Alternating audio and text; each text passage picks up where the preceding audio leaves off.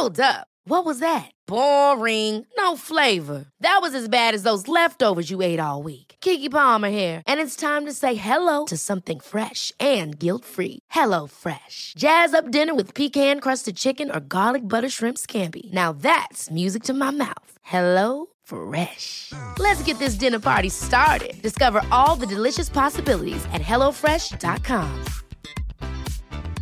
I'm Sandra, and I'm just the professional your small business was looking for. But you didn't hire me because you didn't use LinkedIn jobs. LinkedIn has professionals you can't find anywhere else, including those who aren't actively looking for a new job but might be open to the perfect role, like me. In a given month, over 70% of LinkedIn users don't visit other leading job sites. So if you're not looking on LinkedIn, you'll miss out on great candidates like Sandra. Start hiring professionals like a professional. Post your free job on linkedin.com/people today. One size fits all seems like a good idea for clothes until you try them on. Same goes for healthcare. That's why United Healthcare offers flexible, budget friendly coverage for medical, vision, dental, and more. Learn more at uh1.com.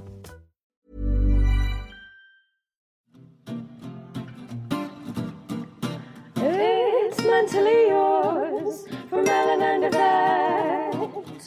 A focus on your mental health, you surely won't regret. It's mentally, mentally, mentally, mentally, mentally yours. Mentally yours. Mentally yours. Hi, everyone, and welcome to Mentally Yours, your weekly mental health podcast from metro.co.uk.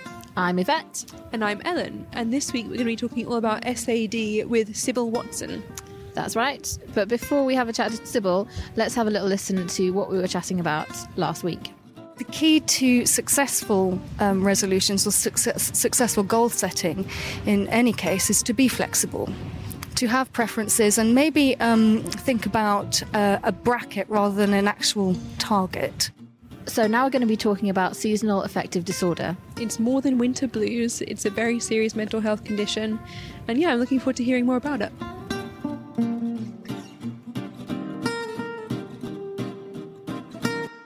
The seasonal affective disorder is exactly the same as normal depression. It's just that it then kind of has a, a, time span. So then it gets to spring when it starts to get lighter.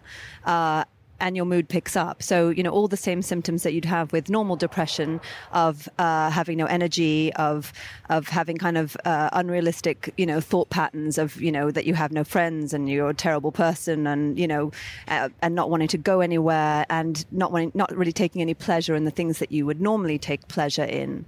Um, and you know being very you know sort of lying around on the sofa and eating a load of unhealthy food um, which as a as a student is quite common anyway. So it did take me a while to work out that this was not kind of normal behavior.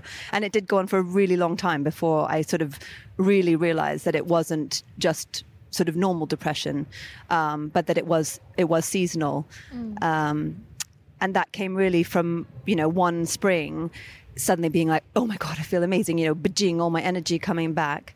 And, uh, and my husband saying to me, you know, yeah, you're, it's like living with two people, you know, winter Sybil and summer Sybil. So I thought, well, then that's time to go and get some help and find out what I could do so that I could have more energy and be more like myself all year instead of just for part of the year. What was the next step for you for then? Um... Um, well, I looked, you know, I looked at what was available. I went to the GP, and you know, as most GPs do, they like to just dole out the pills. Mm-hmm. So they suggested that I take antidepressants, um, and I'm not very keen on taking drugs. I think it kind of just masks the problem rather than dealing with it, and also doesn't necessarily work long term. Plus, they have a load of other side effects that I wasn't really very keen on. So. Um, they weren't particularly helpful. And uh, I then, so I did my own research into finding someone who did CBT, which I understood was, you know, quite helpful for all forms of depression, including SAD, um, and found someone locally who, who did that. It might sound a bit odd, but are there any sort of advantages in a way of having this thing? Because I suppose at least with season affective disorder, you know that spring's on the way now. Well, um, yes and no. I mean, it's quite. It's kind of like again, like any kind of depression, you you might know that it's coming, but you can't sort of help how you feel. So, you know, even though I know in October that the nights are coming in, and I start thinking, okay, okay, I've got to be really prepared for this. You know, still sometimes you have to be really on top of it to kind of make sure that you're okay. Um, and you still do know that you have rather a long time and we've now we're not even at the shortest day yet. So you know i know that that's still coming so i've got to be really uh, on top of it. And you know a couple of weeks ago i really wasn't. Um, one of the things i have to do is make sure that i don't get too stressed and i can get stressed by even doing the fun things. And normally, if I'm on top of it, I look in my diary and I think, okay, I'm going to work, I'm going out, I'm going to a party, I'm doing this. Oh, I can't then take on any of these other things.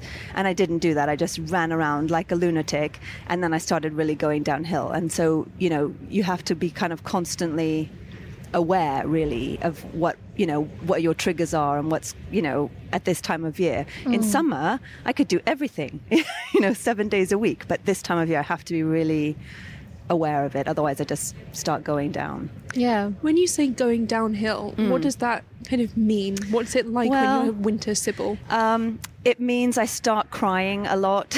it means I start thinking really negative things about Yeah. myself. It means I don't want to go places. I start canceling, you know, so I start kind of canceling things. Or even, you know, if people say, oh, do you want to go and do X, Y, or Z? And I just think, oh, no, I don't want to do that. I don't want to go anywhere. I, you know, I just want to stay in. And, and, you know, so I sort of lose all my enthusiasm really for, for doing things. And do you notice it's quite sudden? Like, is it the second winter hits, or is Um, it gradual? No, I mean it. It can be quite sudden, um, but uh, I do normally try and kind of do all the things that the CBT kind of encourages you to do. As I said, you have to kind of keep up with it, and so if mm-hmm. you don't, you just like let it slide. Then suddenly, you know, you you do find yourself going going downhill, which can happen really quickly. Obviously, it's really different for every person because everyone reacts to things so differently which is why you know I had read about this other treatment, the TMS, because with CBT, you know you do have to be really proactive with it yourself. You do have to keep doing the kind of homeworky mm-hmm. things, and if you're really busy that and you don't, then it's almost you It's know pointless. yeah, and then it just Yeah. you sort of start going down before, and then if you go too far down, then it's quite difficult to get yourself back up again. So, in a way, something that you could just have that doesn't have any side effects, you know, that you could have as a kind of fix is really appealing to me. And I think, you know, if I were to, to get really bad, you know, which could still happen in, in you know, January or whatever, I would, you know, I'd really consider looking at that as another option because it isn't just taking a drug. It is something that's, you know, relatively well, doesn't seem to have any side effects. What is that? TMS? It's um, it's a, a sort of magnetic stimulation. They use the same sort of things that they use in an MRI, and they can direct okay. it at the sort of bits of your brain where you suffer with depression, and it kind of it just acts as a trigger for you to stop getting depressed, as far as I can understand. But you know, I don't. Um, you know, I'm no expert. I Yeah. just I just thought, well, this is actually because at the moment the only thing that anyone suggests is CBT, mm. and it mm. doesn't always it doesn't always work for everyone, and, and you know, you do have to kind of keep as i said you just have mm. to keep doing it. And that's that can be quite hard too. And especially if you go a little bit downhill then you just think oh i don't have the energy to do to sort of be positive or because one of the things i'm meant to do is decide something that i eh, that is, is happening every day that i'm going to really enjoy. And it can be something i'm doing anyway like walking the dog or whatever but i'm supposed to sort of be mindful and and focus on enjoying that. But if you've already gone a bit downhill you just think oh bugger this i don't want to walk the bloody dog and i'm you know i'm already kind of not in a good place. So You mentioned kind of limiting um, your stress and sort of extra work things, or um, so that's a really sort of solid thing. Are there any other preventative measures that you do? Well, I mean, it's all things that you should do just generally for your health anyway. You know, you know, sleeping, you know, in a good pattern, not getting over, not getting overly tired. You know, going to bed at the same time, waking up at the same time. So I have one of those um, daylight simulation clock things. So Does that help? Yeah, it does help because it does make you feel like you're not waking up in the middle of the night. Because of course, when you wake up at seven o'clock, it is pitch Yeah. black outside. So this kind of gradually gets the room light. So you you kind of come, you know, you sort of wake up gradually. You come to, um, rather than being rudely awakened by the alarm. So you know, plenty of sleep and eating properly, and you know, doing exercise. You know, all the things that that are good for us. You know, generally, they're really good for your mental health, obviously. How do you find it over Christmas? Because obviously Christmas can be quite stressful and with so much going on. Um, but I do try. I love Christmas, so I do try really hard to get myself in a in a really good place and and be really, you know, mentally focused on the fact that I will only take on what I can take on. And I kind of do a sort of talk in my head of, am I actually enjoying this? Okay, then I can do it. But if I'm just making, you know, if I'm just doing, you know, more and more and more and I'm not enjoying it, then I, I try and say it doesn't matter, you know, if I haven't decorated this or I haven't wrapped that, or, you know, I try not to get completely caught up with all the, the preparation mm. things because it can go mad, can't it? Mm. I think everyone should take that lesson, honestly, because there's so much stuff where you're just doing it because you think you should, or Yeah. like just for the sake of it. You look at it, and you're like, actually, I'm hating every minute. Yeah. like this is miserable. just say to yourself, Am I enjoying this? If the answer is yes, keep doing it. If the answer is no, just stop. No one's going to notice whether you've Yeah. swept behind the cupboard or polished the table or, you know, whatever it is mm. that people feel that they should do at this time of year. Definitely. Have you ever considered moving to sort of a, I don't know, a sunnier Yes. time? and in fact, when I was at university, I think I, I you know, put down before that uh, I went to the doctor at one point, and he said, "Oh, you know, you're not really made for this modern living." He said, "You should really be in the south of France on a deck chair." And I was like, "Well, that's not really very possible. I'm trying to finish my degree." But um, but yeah, I do think about it a lot, and uh, and I do try and spend, um, you know, a bit of time each winter going somewhere warm and sunny, and being, you know, even if it's here, being outside. If we've got daylight, get outside in it. But that's does it, you know, the the moving. I mean, I have lived in other places, and it does, you know, then it's it's fixed. But of course, then you come back to Britain and it goes away again. And I, I just feel that this is home, and and um, I'm not sure I would want to Yeah. permanently live somewhere else. no, it's tricky, isn't it? Because obviously, if you've got friends and family here. Yeah, yeah, Yeah. It's where they are. So How dramatic is the difference for you between um, winter Sybil and summer Sybil? Um, well, I think it's really dramatic in a lot of ways, in that um, just having so much more energy and feeling so much better just within myself and about myself. Um, and, and so it, it is quite extreme. Um, and it must be really difficult to live with as well because of course my family you know they don't always know you know when it's coming. And so you know one minute you're fine and the next minute you're kind of going downhill. Whereas in the summer you know I'd have a lot of energy and and you know really just love being with people and doing lots of things and then you know start I know everybody does a little bit of hibernating but it, it is different as I was saying you know from just the kind of thinking oh it is a bit cold and dark outside um, you know to what other people experience when you have sad. It's it's you know much more uh, much more severe than than that Have you found that employers and friends um, have been sympathetic to the condition or not really? Because I get the impression um, it's almost not really seen as a, one of the more sort of serious mental health issues, which is kind of ridiculous. But yeah uh, no i think i think people just aren't really aware of it you know and that they they do just think oh yeah well we all get a bit sad you know and, and they don't really understand that, that this is you know uh, not just having winter blues which a lot of people do get. So i think you know certainly people aren't aware. You know i i tell everybody i mean i'm really boring. It's practically like oh hi i just met you. I suffer with sad you know just because i think well the more people that think they can talk about it or understand it, then the better that that will be, um, and that they realize that they can get help as well in whatever form you know that takes. Now, because I work uh, sort of part time and things, and I can uh, and I work from home a lot, so I can I can balance you know my work a lot better. But you know at university when i was in in scotland where it was dark all the time and i was really suffering i really found that really hard. And you know my professors and things would say you know because i would get behind with everything because i could, just couldn't do anything. I was just in a terrible state. Um, and that was really hard and people didn't you know really understand what was what was going on. I didn't really understand what was going on you know to start with. Um, and so i think you know that's that's really difficult.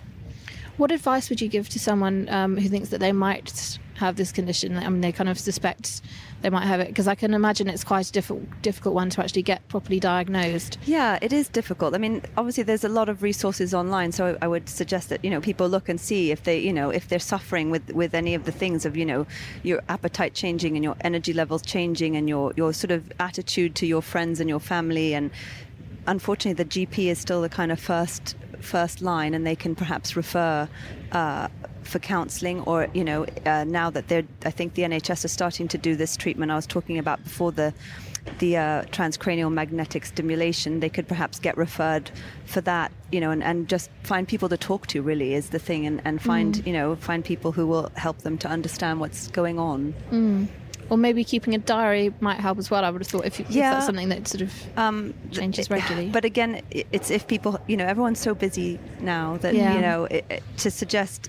I think you have to be in a place where you realize you really have the problem, and if Mm. I guess if they if they do think they have the problem, they could start to write it down and see, you know, see how they're finding it. But if they talk to their friends and they talk to their family and they say, "Oh, are they noticing a big difference?" Other people are a good, you know, a good way of finding out because often with yourself you don't notice. It's like Mm. if you're stressed you don't always know you're stressed. It's other people say wow you're really stressed and you're like am i? I think i'm coping perfectly well.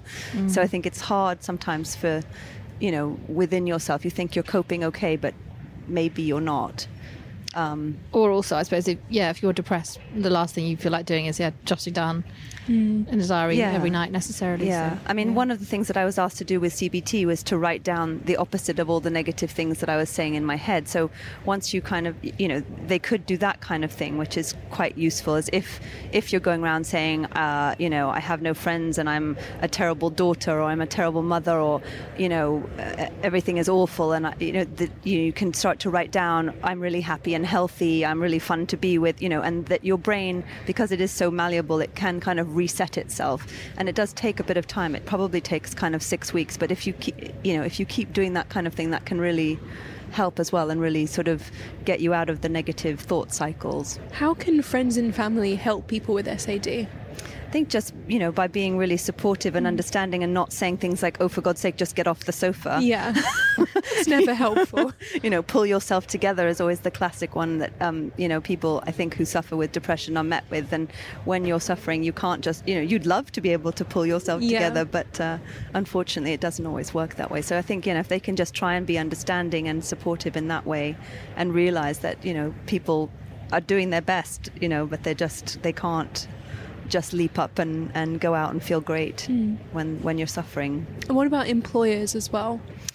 um, well, I guess if they could, you know, it is just all about awareness. So I think the more aware people are and realize that, you know, if someone is seeming a bit more withdrawn in the office place and they're not contributing as much as they normally do, you know, that that that might be, you know, they might have other reasons for that, and to try and be understanding and that, you know, not just sort of think, oh, they're being really hopeless at the moment. Well, we are really very angry about this shit. Yes, we are really very angry about this shit. Thanks very much, Sybil. So, one thing that I'm pretty angry about this week is the changes to the NHS. Basically, there's um, well, I mean, change can be good and change can be bad, but one of the things that they're trying to sort of encourage more of at the moment is um, seeing a GP but not in person. Maybe this is just like a personal sort of bugbear, but to me, you have to see someone face to face. I mean, particularly with mental health issues. Like, maybe that just sounds ridiculously obvious, but I think. I don't know. What do you think, Ellen? Because I- I suppose thinking about it now, it could be kind of helpful. Like if you're horrifically depressed and you can't bear to leave the house, tapping on a screen and being able to talk to someone right there might be better than dragging yourself out of bed and going to a surgery. But I really feel like people need help from people sort of directly, mm. not just a person on a screen. I think it's having a mix of both because there are a lot of times if you're in crisis mode, you cannot even fathom the idea of making an appointment and going to see someone. Mm. And there have been lots of times before when I've had like basically crisis point. But on the flip side, it's very easy to not be 100% honest with someone when you're talking over the phone or via a screen. Um, and if I went to my, if I hadn't gone to my GP, I don't think he would have really known the full extent of what was happening because I wouldn't have been like crying in front of him. I wouldn't have felt so like embarrassed that he could kind of see what a relief it was to talk about Mm. it. So it definitely makes a difference. But I think ideally having both options easier would be better, Yeah. if that makes sense. Maybe like for me, it's just I kind of feel like it's easier, like you said, to kind of maybe be a bit more dishonest about it. If you're sort of talking Yeah. to someone, FaceTime or however you're meant to talk to these GPs, sort of over an app or whatever, Yeah, um, you can, like you say, just kind of burst into tears beforehand. exactly. Whereas if you're actually there in person, I think there is more of an element of facing up to it. I think. I'm ambivalent about it. Stupid crap, my brain has told me a boy oh stupid, stupid, stupid, stupid, stupid. Does my therapist hate me? Slash find me annoying. Okay. That's my main like stupid thought. It's just like Oh, I thought you were actually asking me. I mean I am asking, I'm always looking for confirmation. But like I must I feel like I must come across really annoying. And also in a therapy situation, you're not you're not meant to ask them about how they're feeling. Mm. And I feel rude and I feel really irritated and really like whingy. And I know that I shouldn't care if my therapist thinks I'm cool or whatever. But I feel like she must just go home and be like, oh, that one again. It's weird, isn't it, having that one totally one way conversation, Yeah. especially in our job where so much of it is listening to other people and yeah, having it the other way around is quite daunting. It's perhaps, too to start weird. Every time I ask her how she is, she laughs at me, and I'm like, "It's not. I'm. I need to ask you. I can't just Hmm. list all of my things and not know anything about you." It's very but unsettling. yeah, I mean, it is her job to listen to you. yes, and I am paying for it, which is you know changes things a bit. I don't know. I just I think maybe I have an unnecessary need to be liked by everyone, including my therapist. Like I keep thinking.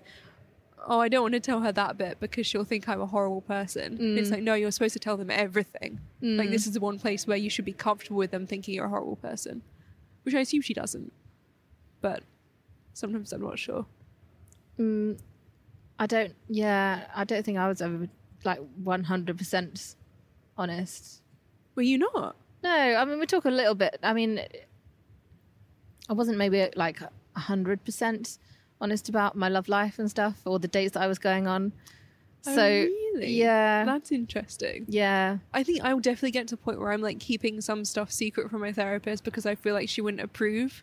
it was absolutely what you said about just wanting to be liked, though, Yeah. because I can really relate to that, and it, which is silly, isn't it? Because you're paying, you're literally paying someone to just listen Yeah. to what you're And to, like, saying, help you and fix also things. it doesn't matter if they like you or not, because yeah, like as you say, you're paying them to sort of help you get better But and can fix you things. imagine? So you had a therapist breakup, but imagine if you got dumped by your therapist. That would be such like a harsh blow if they're like, "I don't really want to see you anymore." That would be a bit tricky. I don't but know if they can actually do that, but I think that's my secret fear that they'll just be like, "You- "You're really pissing me off." They might suggest Stop that you. coming. I think it's more like they might maybe suggest you move to another one if they didn't feel like they were able, able to give you the right Yeah. help. Like if you're somehow. not clicking, Yeah, that makes more sense. but do you actually like them, or is it?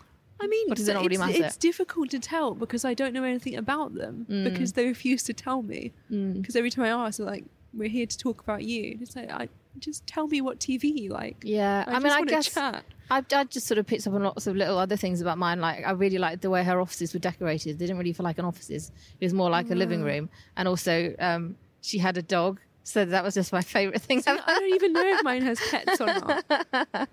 no, she had the dog in the room. Oh my god, that's yeah. I want. It was so cute. I, I'm, I don't know I should, if I should say its name, but it was so cute. So I used to go in, and it was jumping up at me. Yeah, it was great. I want that. And um, I because I think it was around one time at the end of a session or something, I'd gone back for something, and I got so happy and excited to see it Yeah. that she was. I was, you know, happy for it to be in the sessions. Yeah, It really cheered me up. I So, would love yeah. that. I think if my therapist had a cat that she would bring, it'd Yeah. go so much more smoothly. But That, you could have that as your specification though, like for a therapist, like must have cat. I mean, just even finding a therapist within price range and within distance. Yeah, I think true. adding in the additional must have cat or allow me to bring my cat with me. How much does yours cost? 60 quid.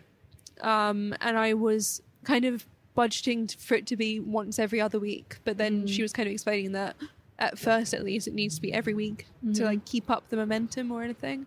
Um, so it's a little more than I wanted, Mm-hmm. but that was honestly everything I was seeing was around 60 or 70, and a lot of places were more. There was one place nearby that was 120 per session. I like, I can't afford that. But yeah, I guess if I'm paying someone £60, it really does not matter if they like me or not, No. or if they find me annoying, because I'm allowed to be annoying. Which you're not anyway, but yeah. You haven't seen me in the sessions.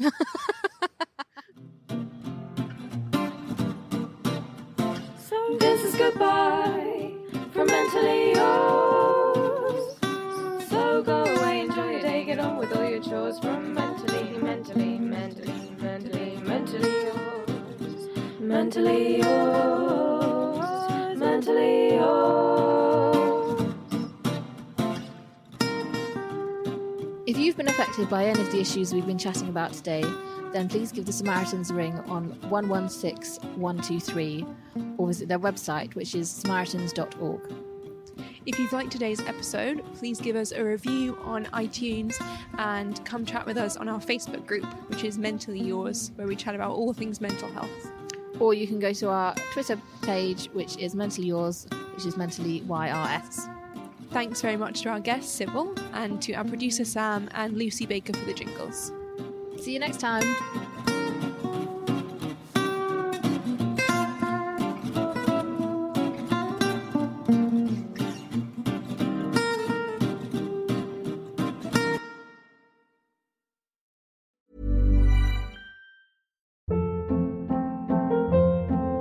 Hold up. What was that? Boring. No flavor. That was as bad as those leftovers you ate all week. Keke Palmer here, and it's time to say hello to something fresh and guilt-free. Hello Fresh. Jazz up dinner with pecan-crusted chicken or garlic butter shrimp scampi. Now that's music to my mouth. Hello Fresh. Let's get this dinner party started. Discover all the delicious possibilities at hellofresh.com.